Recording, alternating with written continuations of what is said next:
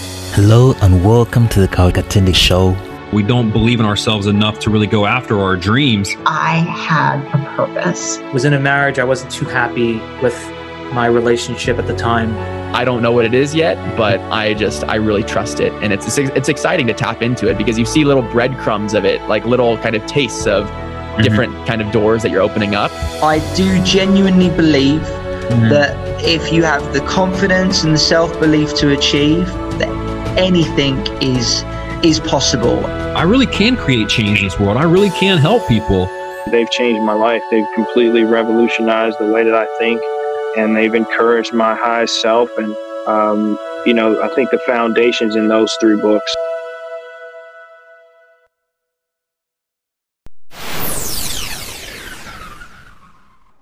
Activate countdown. Five, four, three, two. All right, my guest today is currently a product manager at Google, working on Chrome, the world's most popular browser. He's been working there for over four years, where he's launched features across Chrome, Android, Google Search, and Google Ads. Outside of Google, he is an active mentor within the London startup community. He co-founded a startup called Sunrise, which was an app helping users book photographers on demand and resulted in making Y Combinator's top 100 most promising startups out of 15,000 other startups in winter of 2019. He studied computer science at UCL and started his career as a software engineer in various startups before joining Google. His passion is to use technology to make people's lives easier. Ladies and gentlemen, it's Ali Sarraf. Ali, welcome to the show. Thank you for having me. It's an honor to be here. All right, so Ali, let's dive into your journey. Uh, how did you get into tech? Sure. So I've always been passionate about using technology to solve problems at scale. You know, even as a even as a kid um, growing up, I've always been fascinated by using new technology. And you know, before I even started studying computer science formally, I was always playing around and developing apps for fun. And mm-hmm. um, and then I ended up studying computer science at university. And even there, I was involved in some startups. I worked as a developer for various ones. Some were successful, um, others weren't so successful. and then mm-hmm. um, after graduating, I joined Google uh, to work mainly as a sales engineer because I enjoyed coding, but I wanted some of the commercial experience as well. Mm-hmm. And I worked on the ads team.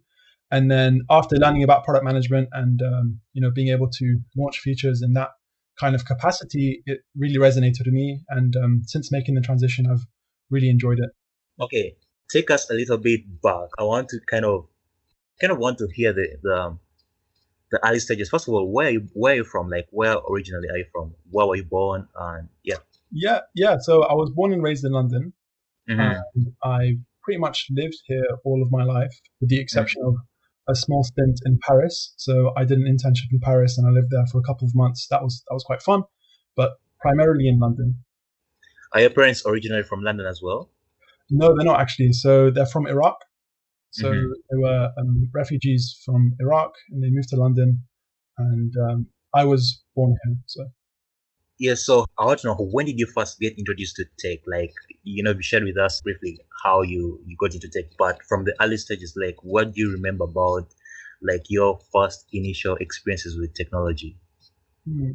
So I remember as a teenager, I was very aware that the only way to solve problems at scale is through some form of technology. And, mm-hmm. um, you know, and I was also very aware that we're, we're going through a revolution of some kind of, uh, of the information age where, you know, everything is becoming more and more. Yeah. Yeah. Um, uh, like technology is making life a lot easier and is disrupting many industries.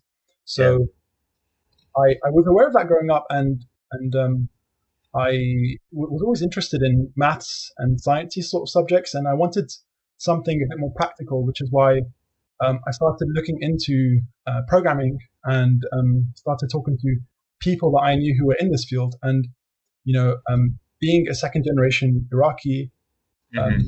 it's uh, it, it's not it's not a very traditional field. You know, like most people whose parents are immigrants from other places, generally the guidance is to stick to very structured and um, very safe careers like medicine and pharmacy, and dentistry. Mm. Uh, it, it, never really resonated with me. Like I've always been interested in the ability to solve problems at scale, and I, I never, I was never really interested in programming as the tool itself. I, I enjoyed it to some extent, but what really interested me was the impact it could have.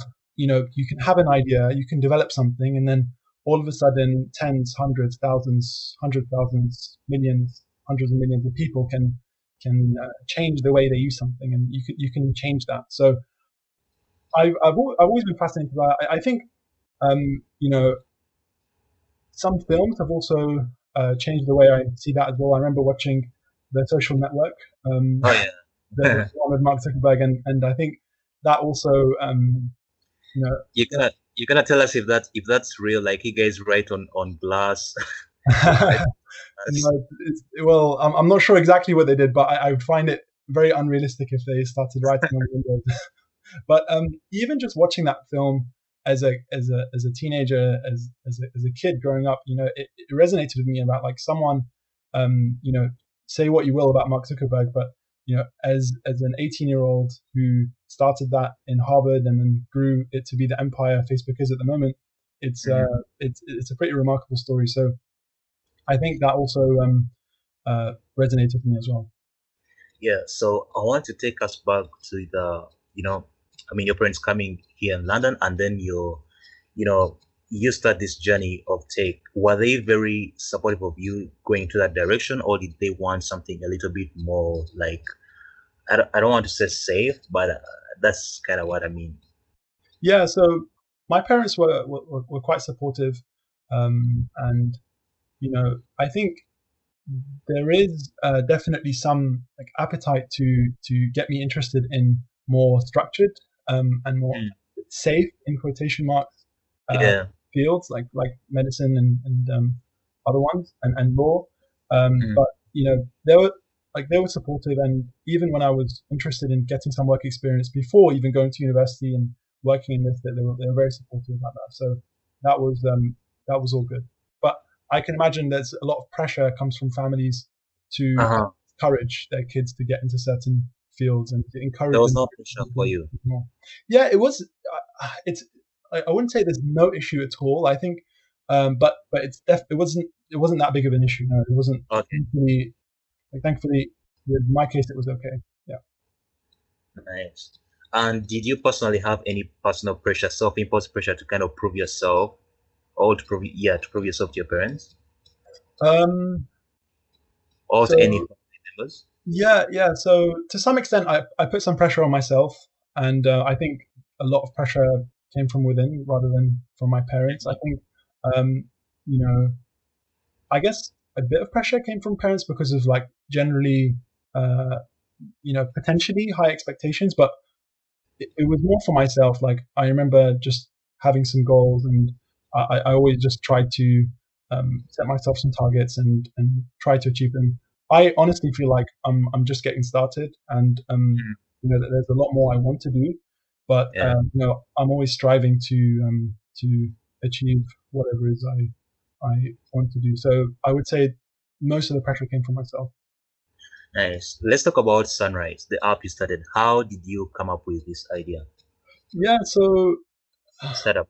Yeah, so I'm happy to talk about that. So Sunrise um, was an app that my friend and I co-founded. How old were you then? So I was 23, I believe. Okay. 23, uh, 23 or 24. Um, I, I think, yeah, I think 23. And um, the idea came about because a friend of mine um, and uh, like a friend of mine and myself, we, we wanted to work on something together and we were thinking about different ideas to work on. Um, we wanted to work on new challenges and uh, we noticed that, you know, the process for booking photographers is very expensive and very time consuming. Mm-hmm. And um, not only that, but it's also quite difficult to find photographers and it's quite quite tricky. And then on the supply side, on the photographer side, there were a lot of really, really talented photographers, but they weren't getting enough business and, and a lot of them really enjoyed um, doing what they love. So we felt like this would be an, an, interesting problem to tackle. We also found that the demand for high quality photography was increasing over time. And um, and so yeah, we, we decided to just get started and work on it. We bootstrapped it all from from the ground, and um, we both ended up just um, designing the apps, developing them, um, dealing with all the other stuff like you know all the legal stuff, privacy, um, you know, actually recruiting the photographers, um, you know, uh, actually marketing it as well, making deals with certain uh, companies that require photography. So all in all, it was it was a great experience. It's it's no longer there. Uh, we we decided to discontinue because um, it didn't really interest us that much anymore, and um, and we decided to close the chapter there. But overall, it was. Did you sell it? Why did you sell it? Yeah, yeah. So so we could have sold it. That that would have been another option. Um, we we personally um, are not uh, opposed to selling it, but just for now, it's uh, we're just focusing on other. So you didn't like completely close it down. You just kind of put it on hold or something like that. Yeah, yeah, exactly, exactly. Yeah, it's just on hold. It's not completely shut down. It still it still exists, but we're, we're just focusing on other areas for now. So yes. So why photography? Is that an area that you are interested in? Right? Is that is that something that you're passionate about? Yeah. So um, I think I think for my co-founder and I, it was both both of our motivations for this was around uh, the process for um, actually like getting a photographer and booking them was was really hard and time consuming, and, and we, we found this ourselves, and we knew that there's a lot of occasions in which photography is very necessary, like there's a big event, uh, you know, like weddings, graduation, and mm. and we just thought it's it's amazing to be part of that and to provide that experience, that service. And we also both knew quite a few amateur photographers who were struggling to get more to get more clients as well. So we were interested in it from that perspective. Um, personally, I'm, I'm not the like I'm not really a great photographer, but mm. it was more it was more about like seeing the, the need and fulfilling it and, and seeing um, you know what, what it could do to to um, to help people. All right. So 23, 24 ish, you you you start uh, Sunrise, and then you graduate from college, right? From university. And yeah. how did you get into Google? Yeah. Is that so, what were your plans before even we we, we, we talk about Google? Yeah. What were your plans and your goals before while you're still in college? So while I was at university, I was still passionate about using technology to solve problems, and um, I wanted to get a lot of experience, um, both startup wise and um, in, in, in, a big company in a big team. And I was and still am, you know, have a very keen interest in working on products that I like, that I am passionate about. Mm-hmm. So I always imagine myself um, starting uh, like some companies, like, like developing some startups, but also working for um, a big tech company, uh, specifically Google, because I've always been a fan of Google products. I've always been an Android user, for example, and mm-hmm. I've always um, liked the idea of working on these products that I'm so used to using and, and potentially, you know, changing them and improving them over time. All right. So I'm curious to know how how do you then get into Google? Because first of all, the competition must be very high. I mean, it is very very high. I mean, everyone knows that. So yeah. how how was that? How was that experience? Yeah, yeah. So during university, like I said, I did computer science, and yeah. I was also very interested in getting some more commercial experience. Uh, as I mentioned as well, I, I, wasn't just interested in becoming a software engineer. I, have always wanted to get into product management and um, you know actually shape the way products are developed and um, change the strategy of certain products. So I I actually applied for a business internship at Google, which which I got. So I did an internship at Google in Paris for a couple of months in, in the in commercial side, and then I ended up joining Google the year after as a sales engineer, as a solution engineer, and um, the way in which I got those is through uh, quite a few interviews, and then I did a couple of conversion interviews from the internship to the graduate role, and then mm. I and, and, then I just joined that, and I worked on that for you know a couple of years, and then I transitioned to product management, which I needed to do interviews for as well. Yeah, so we're talking about the time from so that's uh you graduated at what age? What age did you graduate? 20 or 20, 25 something? 26? No, I graduated at the age of 21. 21. Yeah. Okay, so currently how old are you? Uh, 26. 26. So you get into Google at around at what age? At at 21. 21. Interesting. You know, not so many like I don't know. I think Google has a different approach to to to hiring like young talent. I think they do see a lot of potential. It's not just about experience, but about probably a lot of other qualities, right? Yeah. Yeah. So, what was that interview process like for you at 21, going getting to Google? Yeah, for sure. I'm, I'm happy to talk about that. So, I think yeah, like like you say, Google is, is, is great with hiring diverse talent and um, in, like including many graduates as well. So, Mm. For my interviews, I think the more junior you are in general, the less Mm. experience um, is required, obviously. So, Okay. um, so you know, for, for my first job, the the in, the questions weren't so focused on actually what did uh, what did I do in the past. That the, the questions didn't focus on that. It was more around how do you think about certain problems, Interesting. how how is your what- what's your ability um, like how good is your ability to communicate Uh-huh. um, how do you think about strategy etc like it, it- was more it, was less experience focused and more competency based focused Mm-hmm. and, Mhm. and and behavioral yeah Interesting. also Yeah. as well so so there's there's different interviews right so in the technical interviews they test your ability to code and how good of a coder are you and then there are other sort of interviews depending on the role you're going for. So for example in product management interviews they assess you on how um, how good are you at designing products and how do you think about what's a good product what's a bad product? Um, and then there are like strategy sort of questions like how would you um, design a strategy for a certain product? And what's your vision for certain products and then other ones are around like analytical like how analytical are you?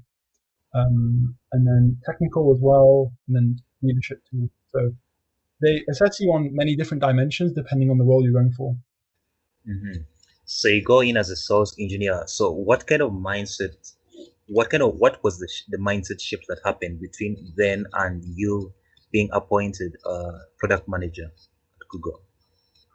yeah so mindset in terms of like how i think about the role or how i think about Yeah, like generally, I think because it's obviously a bigger step, right? So what, how did you transform as a person? How did you, what had to happen for you to actually rise to that level? What do you think? Attribute that to.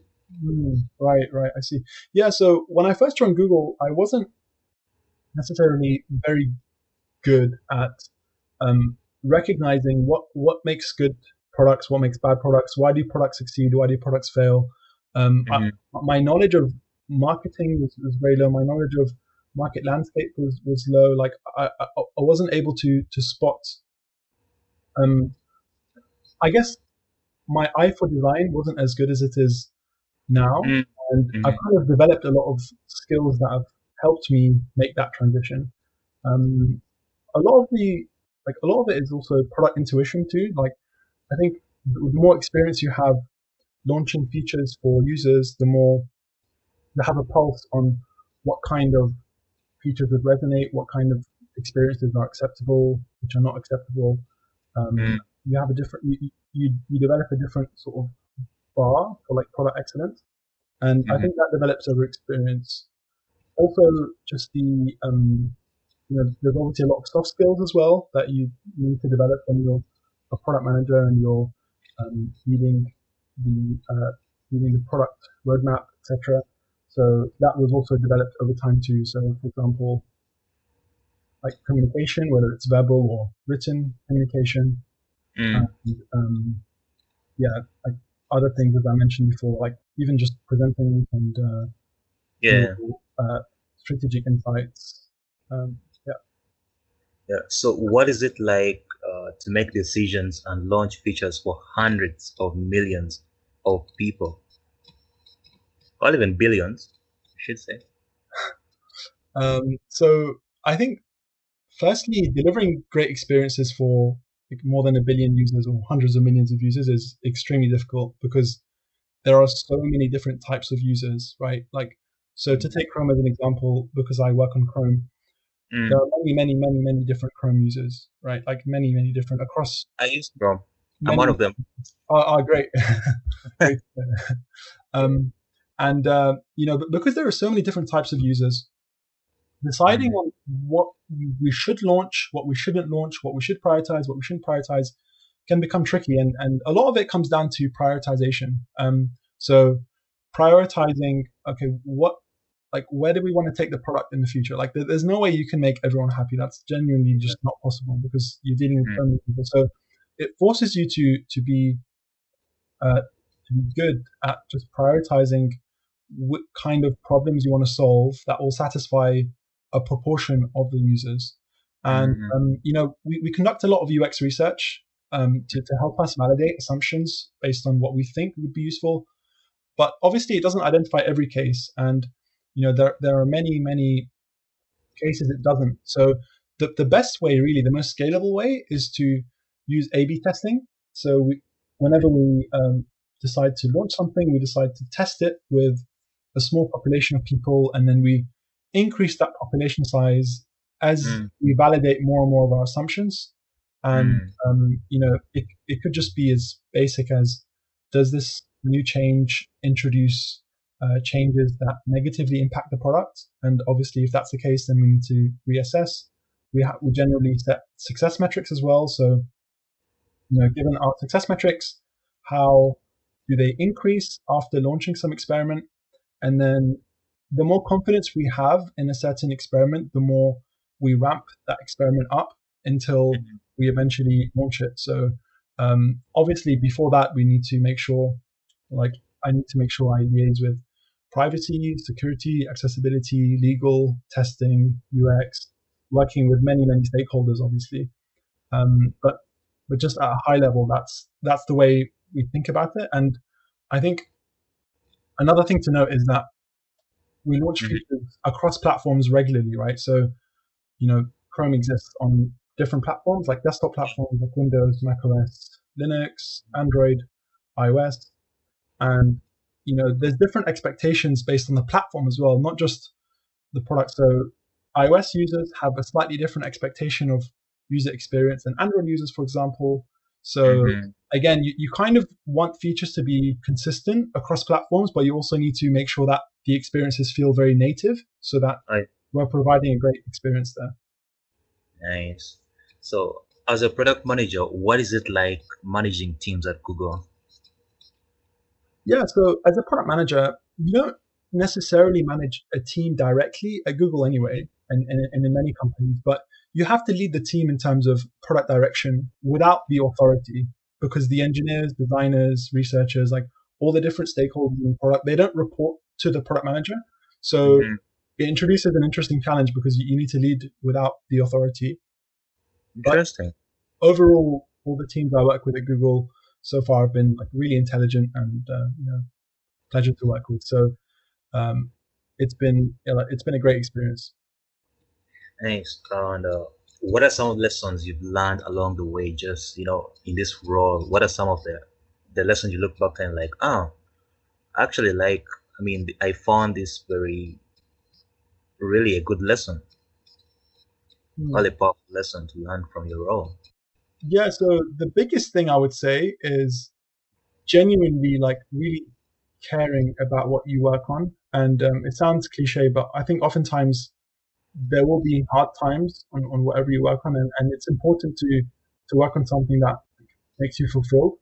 Um, this is something that is very, very underrated, and um, people should constantly remind themselves whether they enjoy what they work on and whether they um, like the problem that they're solving at the moment.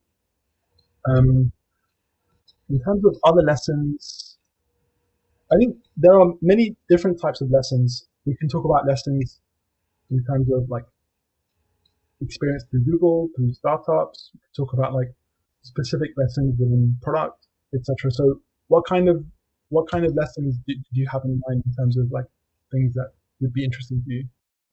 I wanted to uh, focus more on the personal lessons, like how working at Google has impacted you as a person. Mm. Yeah, like how has it shifted the way you do you lead your everyday life? I, I, I know that sounds a little bit vague and you know very broad, but Yeah. how Yeah. has you, yeah any Yeah. in any way I don't know. Yeah, yeah, it's an interesting question. So, um, to be quite frank, I'm, I'm not. So, it, it's hard to compare what we would have been like without the experience at Google because obviously I've, I've been there for more than four years now. But Yeah, yeah. I've definitely learned a lot during my time, and I would say one of the best things about working at Google and what's really helped me improve is the fact that I can work with people who are very, very, very good and world class at what they do. And Mhm. um, I guess that would be the biggest thing because then whatever it is I'm working on, whether it's the engineers, the designers, the marketers, like all of these people are world class. So I end up just absorbing and learning so much about whatever it is, like whether it's design, um, you know, uh, marketing, etc. So I think there's that, but also I, I've really learned what it, what it means to have a great like culture as well, like company culture. I think Google does a great job of fostering like a great culture of respect and um, a culture in which people enjoy going to work as well. And Mm. that's that's also something that's been really interesting to me. Yeah, and speaking of that, you know, the last time we, we were on a call, I shared with you, like, I've had a lot of stories about, you know, the way you guys, your working environment. I've had the sleeping, I don't know if it's true, the sleeping rooms, Yeah. there are um, fridges filled with snacks and, you know, like Yeah. things like that. I think prob- probably almost all college, you know, college people have had, college guys have had all, all this stuff. Mm. Is Yeah. that true? How true is that? Like, what kind of perks do you guys have, or what kind of what's the working routine and environment like? Yeah, yeah, yeah. So I'm, I'm happy to talk about that. So right now, obviously, because of COVID nineteen, you know, the vast majority of us are working from home. So um, Yeah, up, break. Yeah. pre-COVID, um, yeah, I think I've been to quite a few different offices, and generally, for the most part, there is um, you know a lot of the things you mentioned. So like you know buffet, breakfast, lunch, and dinner, and snacks, and nap pods, and massages, etc. So like there are some nice perks like that. I think um, on top of that, it's just it's quite flexible and like in terms of like flexible uh, working time. So if you have commitments, like personal commitments, generally it's Mhm. okay. You know, it, it depends on the team and the product, but in in general, um, Mhm. it's quite accommodating to to uh, to that. Whether you need to um, move some meetings around, which, which, like which is quite nice. It, like in general, I think what's great about the culture is it's quite meritocratic. So Mm. people and your manager and your team um, mainly care about whether some whether you're doing your job well and whether the product is on track to succeed more so than the amount of time you've clocked in. And and, and I've seen this a lot with people I know who work in more traditional companies and you know Mm. different institutions where it, it's it's quite draining because a lot of Yeah. them are just at work and they just need to fill the time and Yeah. I, I, I just can't even imagine what that's like. I, I think that would be really bad. So I, I think that's also another thing which I've uh, kind of taken for granted, and, and, and I think Google does really well. Yeah, so the end result matters more than the amount of time that goes into the you know the, the final product, right? Yeah, yeah, yeah. To some extent, I, I think also the way you approach certain problems is also uh, acknowledged and, and heard. But I think that the most important thing to performance is is your actual delivery rather than um, how much necessarily time you spend on something. So, um, but yeah, in terms of like COVID, um, like uh, Yeah. COVID nineteen, I think for, for for many people who work on product, for example, you know, I can personally get most things done remotely, but the thing Mm. that suffered the most is like actually face-to-face contact and developing relationships and um, developing rapport with people. Mhm. It's much harder to do that remotely. You know, like we, we have Mhm. Different calls and we've tried various things and some of them have been quite successful, but Mm. I think um, actually the human to human contact is, uh, is, is really important. You know, even just going for breakfast together, for lunch together, going Yeah. you know, coffee. I think those small things can can definitely make a difference. So, um, yeah, so that's that's one thing which uh, which is worth pointing out, especially if you're in a role like a product manager where you know you need to meet a product and you need to work with many many people. hmm Ali, what is it like working for a big company versus a startup? Because you've done both. What is what what do you feel is the difference? Yeah, The big Yeah, so there are many, many differences in my opinion, and there are quite a few similarities too. I, I can only talk about my experience, so Yeah, sure. I'll just talk about like the things that I've noticed personally. You know, Mhm. in a big company, generally you've got a bigger team, you've got like more people working on working in the space. Um, generally, more support from from people in terms of you know more uh, training available, uh, more certainty, more stability. In a startup, it, sometimes it can feel like, okay, if we don't get this done, then we're going to lose, we're going to run out of money, and we're going to just uh, have to close down. and Mm. uh, so, definitely more stability in a bigger company. I think um, in a startup, you know, there there is generally less uh, process. Obviously, you know, I think process is important, especially in bigger companies. But um, you know, process is important to make sure that you know things go well and and you know to make sure things don't slip. But at the same time, I think in startups there are just less restrictions because there's less process, less formal process. So um, you can work on something without necessarily needing certain approvals. Um, you can. It's easier to take risks and iterate quicker. I think in a startup because Mhm. there are less people involved. I think generally less overhead, and uh, I feel like in a startup, it's uh, you know I, I think there's a saying that says like the highs are high and the and the lows are low, and I think that's definitely true. You know, um, I like I remember um, even just working on something and then um, people seeing it in the wild and downloading it and having like a few users use use your product is, is incredibly rewarding, and Mhm. you know it, it's a completely different feeling to Mm. to a to, to a much bigger company. I think that there are definitely pros and cons, and I think there there are definitely a lot of reasons for one or the other. But I feel like those are some things that are top of mind. I think there is also a lot of um, you know good reasons and bad reasons to start companies, and I think that this is something I've given some thought. You know, um, I think it, like the idea of starting the startup can be quite glamorous and and you know a lot of people fantasize about this sort of stuff but i think Mhm. some good reasons to start companies would be like if you see an opportunity to deliver a lot of value for people if you're passionate about what you're going to work on you're excited challenge and ideally you've got like some experience in the area and you enjoy dealing with uncertainty and chaos whereas Mhm. some bad reasons are that I've heard are people that say things like, "I want to be my own boss," Mhm. um, and, and I think in reality this is like uh, quite That's a bad reason. it- sorry, That's a bad reason. yeah, yeah, like I would say that's that's not.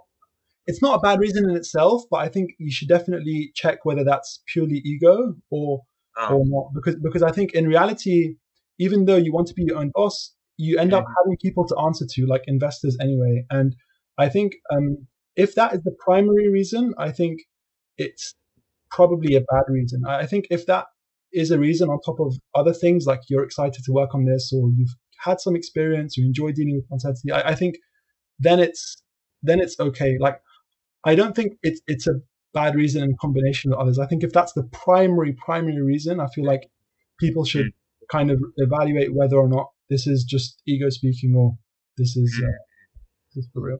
Yeah, and then and then there are other things I've heard like people who want to get rich quick. Um, and although this is possible, it's also quite unrealistic and statistically um, Mm. statistically unrealistic. Um, there's also like the the cool factor, like it's cool to have your own startup, which again may be ego as well. So it's Yeah. worth thinking. And then the last one I've I've heard of a lot, which is like the whole, you know, I, I've heard people say, you know, if you don't build your dream, someone will hire you to build theirs, which is Yeah.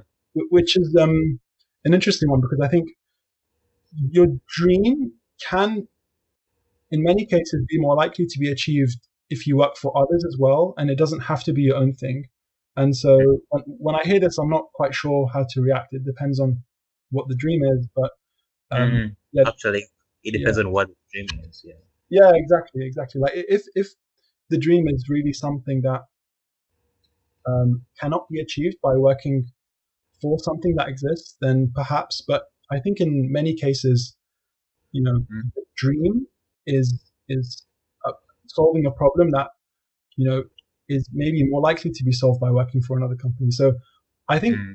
those are just some things that are top of mind. I think there's nothing wrong with you know it, it- like it, it's good uh, that people want to start their own things, but I think people should just be conscious of the, The the reason- why they want to do it. Yeah, Yeah. The driving factors. Yeah. exactly, exactly. Yeah, exactly. Yeah. So Ali, I have to ask you this: What are some challenges that you faced in your role as a product manager Google that you can share with us? Yeah, so an interesting question.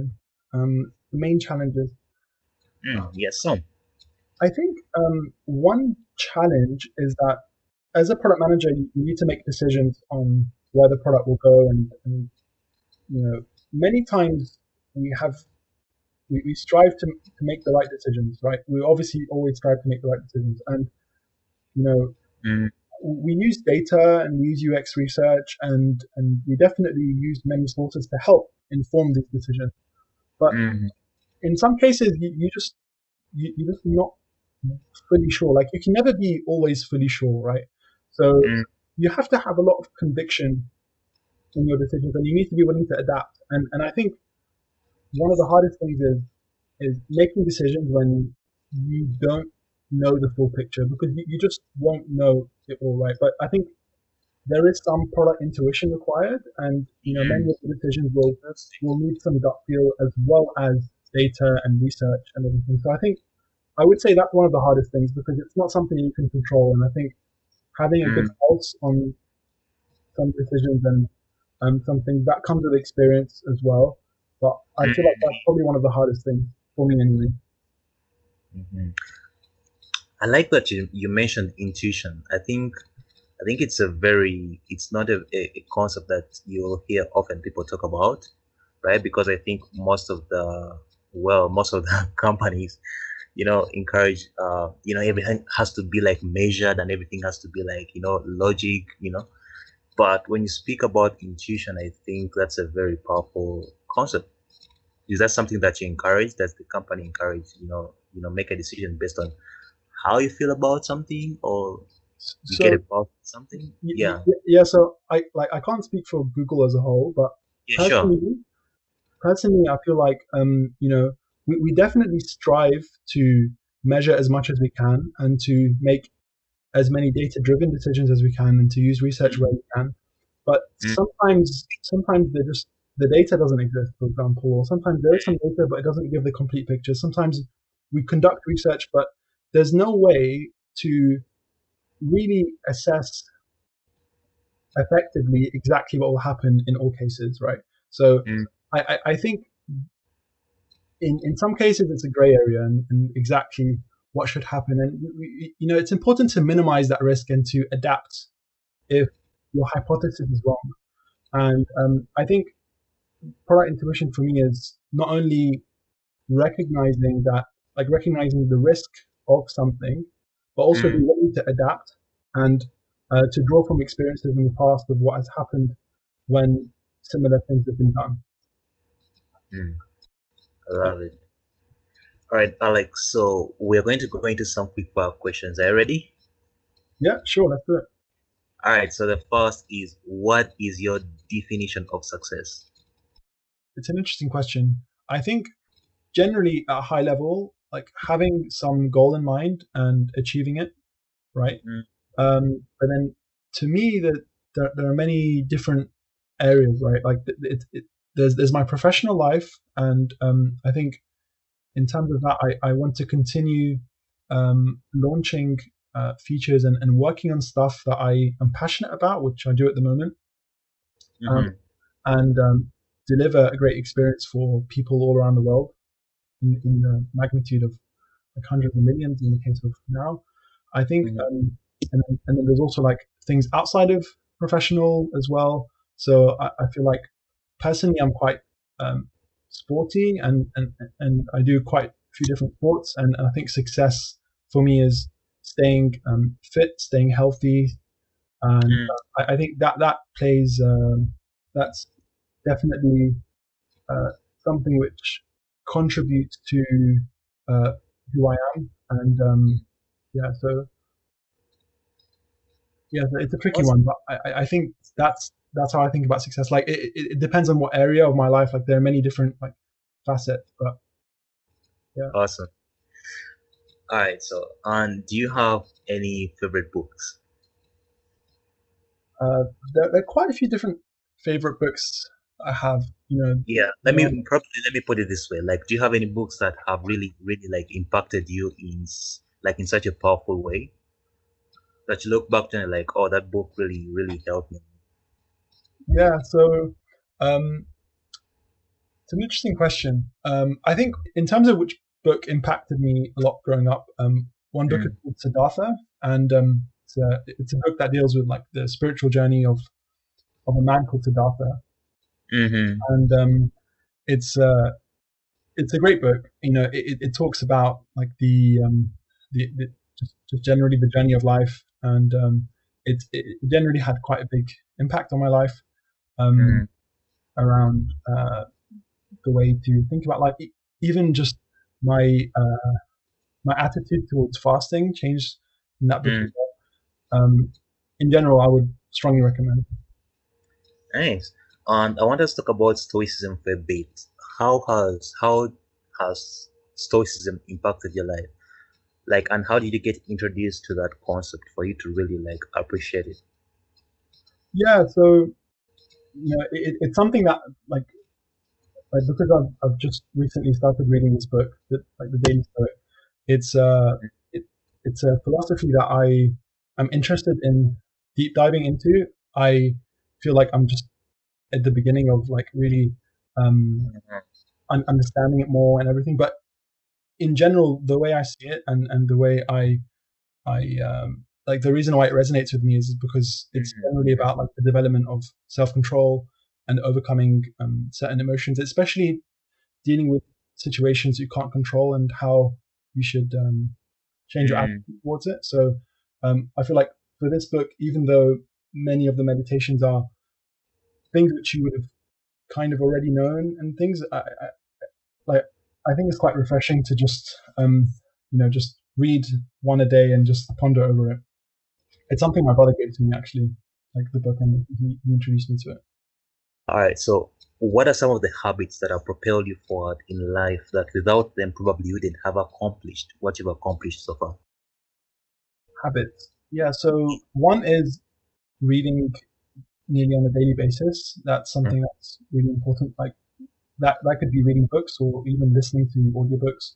Um, I think that has really, like, that's generally a very good habit. Another one is um, staying fit. So trying to work out as often as I can, um, really on a, on a daily basis. Especially, by the way, these days with with the coronavirus and the lockdown, it's really important to stay active and stay healthy and to go out and to Yeah. sport, whether it's a run, go for a walk. And I, I honestly attribute a lot of the things I've done to having a good balance and actually, um, you know, through like an active sport as well. So Mhm. uh, I would say those are two that come top of mind. Yeah. Nice. And what is one skill you think anyone who wants to succeed in life should learn? Uh, okay, so yeah, it, it would depend on what their definition of success and what they would like to do. But I think that one thing everybody should strive to improve is um, generally communication skills, um, Mm. especially written communication. I feel like you know we, we all write, but not everybody Mm. writes well, and Yeah. that's something that I think is, is super important. And um, I think it- it's important in terms of um, getting your ideas across. It's important in terms of leadership. It's important Mhm. in terms of just being unambiguous and you know, we use communication in different levels and to different um, extents based on the roles we play, but in general, we, we all communicate in some way. So I think that like really doubling down on um, improving our communication, like verbal and written, our ability to present, um, is, is, is, crucial. Yeah. Nice. And what is one key lesson you've learned during this pandemic? Ah, one lesson I've learned during this pandemic. Yeah. One lesson I've learned is it, it's so easy for things to change all of a sudden, and, and, and I think the, the lesson really is just to be able to just to try and adapt to whichever situation arises and and to be conscious of what you can and can't control, right? That, that, that's partly why I was interested in reading more about stoicism because I think yeah. there are so many things we just can't control, and you know this pandemic being one of them. So yeah. we just need to really um, think about what we can do, what we can't do, what's in our sphere of influence, which is not. And so I would say that's the biggest. Uh, it's not mm-hmm. So much a lesson because it's not something new, but definitely reinforced that and um, definitely helped me uh, realize how honestly, you know, it could just, you know, anything can just change. So the importance yeah. of adaptability, yeah, and to not take, take things for granted, I would say. Hmm. And speaking of that, how are you guys? How are you holding up personally? Because I understand, like London, you guys, uh, you have another lockdown currently. In London, yep, there's a lockdown. Uh, I'm doing well, thanks. Um, mm. Everything is well. A, a, lot of places are closed, so mm-hmm. uh, actual restaurants and places to sit, places to go inside are closed. But you know, outdoor exercise is encouraged, and um, you know, places are still open in terms of like takeaway. I would say. Mm. But um, yeah, like all good on like all good on my side. How about yourself? Oh, I'm doing good. We are we are quite alright. I mean, it's not like really really bad, but the issue we have here is political. Just a little, a few political, you know, issues going on. But in regards to the virus, it's not that bad. It's not good, but it's not bad that bad. Right, right. I see. Yeah, yeah, yeah. I think for us, the cases are increasing still. But yeah, same here. Yeah. Yeah. Generally, I think all over the world cases are increasing, but yeah. In terms of the like uh, severity, I think of the of the of the cases, mm. yeah, I wouldn't say it's um, it's really to the it's really the worst it can be right now. Right. Right. Yeah. Yeah, for sure. Um, I guess like time will tell, but hopefully, you know, hopefully we'll have a vaccine soon. And um, hopefully, yeah, yeah. Let's let's hope for that. Let's pray for that. Yeah, for sure. Yeah. So Ali, uh, what is one thing you're most grateful to have in your life right now? Honestly, that there are so many things I'm like very, very, very grateful for. I would say a few things that top of mind for me are my family at the moment and my uh, health. I would say are, are the two top things I'm, I'm most grateful for. You know, without without a good faith, um, it's hard to to be sane, and um, especially these days, I think having a lot of support and um, having uh, you know like having good health and, and a good uh, network of people around you is, is, is really important. So I would say those are the two most important things, or like the two things I think I'm most grateful for. Nice. All right, Ali. Uh, what is your number one social platform for someone who wants to connect with you? Yeah, so I would say probably LinkedIn. Um, I'm not active on Twitter. I have Instagram, but I'm not really active. But I'm, I'm probably the most active in terms of LinkedIn for my professional um, network. So I would say add me on LinkedIn. All right. So uh, for the listener, uh, Ali's LinkedIn link will be in the show notes. And your website, I guess, is googlechrome.com. yeah. Guys, look for Ali on googlechrome.com. No, no, you won't see me there. All right. All right. So LinkedIn will be in the show notes. Cool. All right, Ali. So before I ask you the final question, Ali, I want to thank you so much for coming on the show, sharing with us your story, your knowledge, your experiences and all the lessons you've taught us. Um, very, I was very excited to chat with you, and yeah, this has been really nice. I'm happy to hear your story and to share your, you know, everything you've shared with us. Yeah, thank you very much for having me on. It was a pleasure talking to you, and um, like this was great. Let's keep in touch. All right, so this is the final question, Ali. Sure. What did you say to someone listening right now who is about to give up, who is frustrated that they're not getting the result they want? This person wants to make progress towards their goals but feels stuck and has no idea what to do next. What advice do you have for this person? Yeah. Okay, so this person feels like they're about to give up on something Yeah. that they want. Okay, Mhm. and the advice. Um, I think obviously I'm, I'm I'm not in a position to give specific advice on what they should do because I don't know their circumstance. But honestly, I think it's important to to to just be conscious of the fact that failure is very common and is very normal. And I think um, one of the biggest things I've taken away is that like for people who um, you know have failed in something, whether that's in school or afterwards, um, Mhm. it, it, it's it's quite easy to take it to heart and to, to label yourself as a failure. But Mm, in all honesty, like it's it's a very normal part of the process, and mm, I think also we need to kind of reassess the way we look at failure, even at, at an institutional level. You know, for example, in school, if you fail your exams, you you are a failure, right? Like that that's your identity now. And I think for many people that can just carry over, and it can lead to a lot of lack of confidence. So I think it, it- it's important to just remind yourself that it's very common, and, and I think even just um, looking at like the case studies that exist about like how often failure happens and, and how um, it's just a part of the journey. So I wouldn't, you know, if someone has a particular goal in mind, I think it's, um, you know, it- it's worth assessing whether that's something they really want to do and, and to just keep going for it, I would say. Thanks for joining me this week on the Karl Katende Show. Subscribe to the podcast so that you'll never miss an episode. And if you found value in this show, I'd appreciate a rating on iTunes or if you simply tell a friend about the show. That would really help us a lot to grow. Thanks again for listening. See you next week. Take care.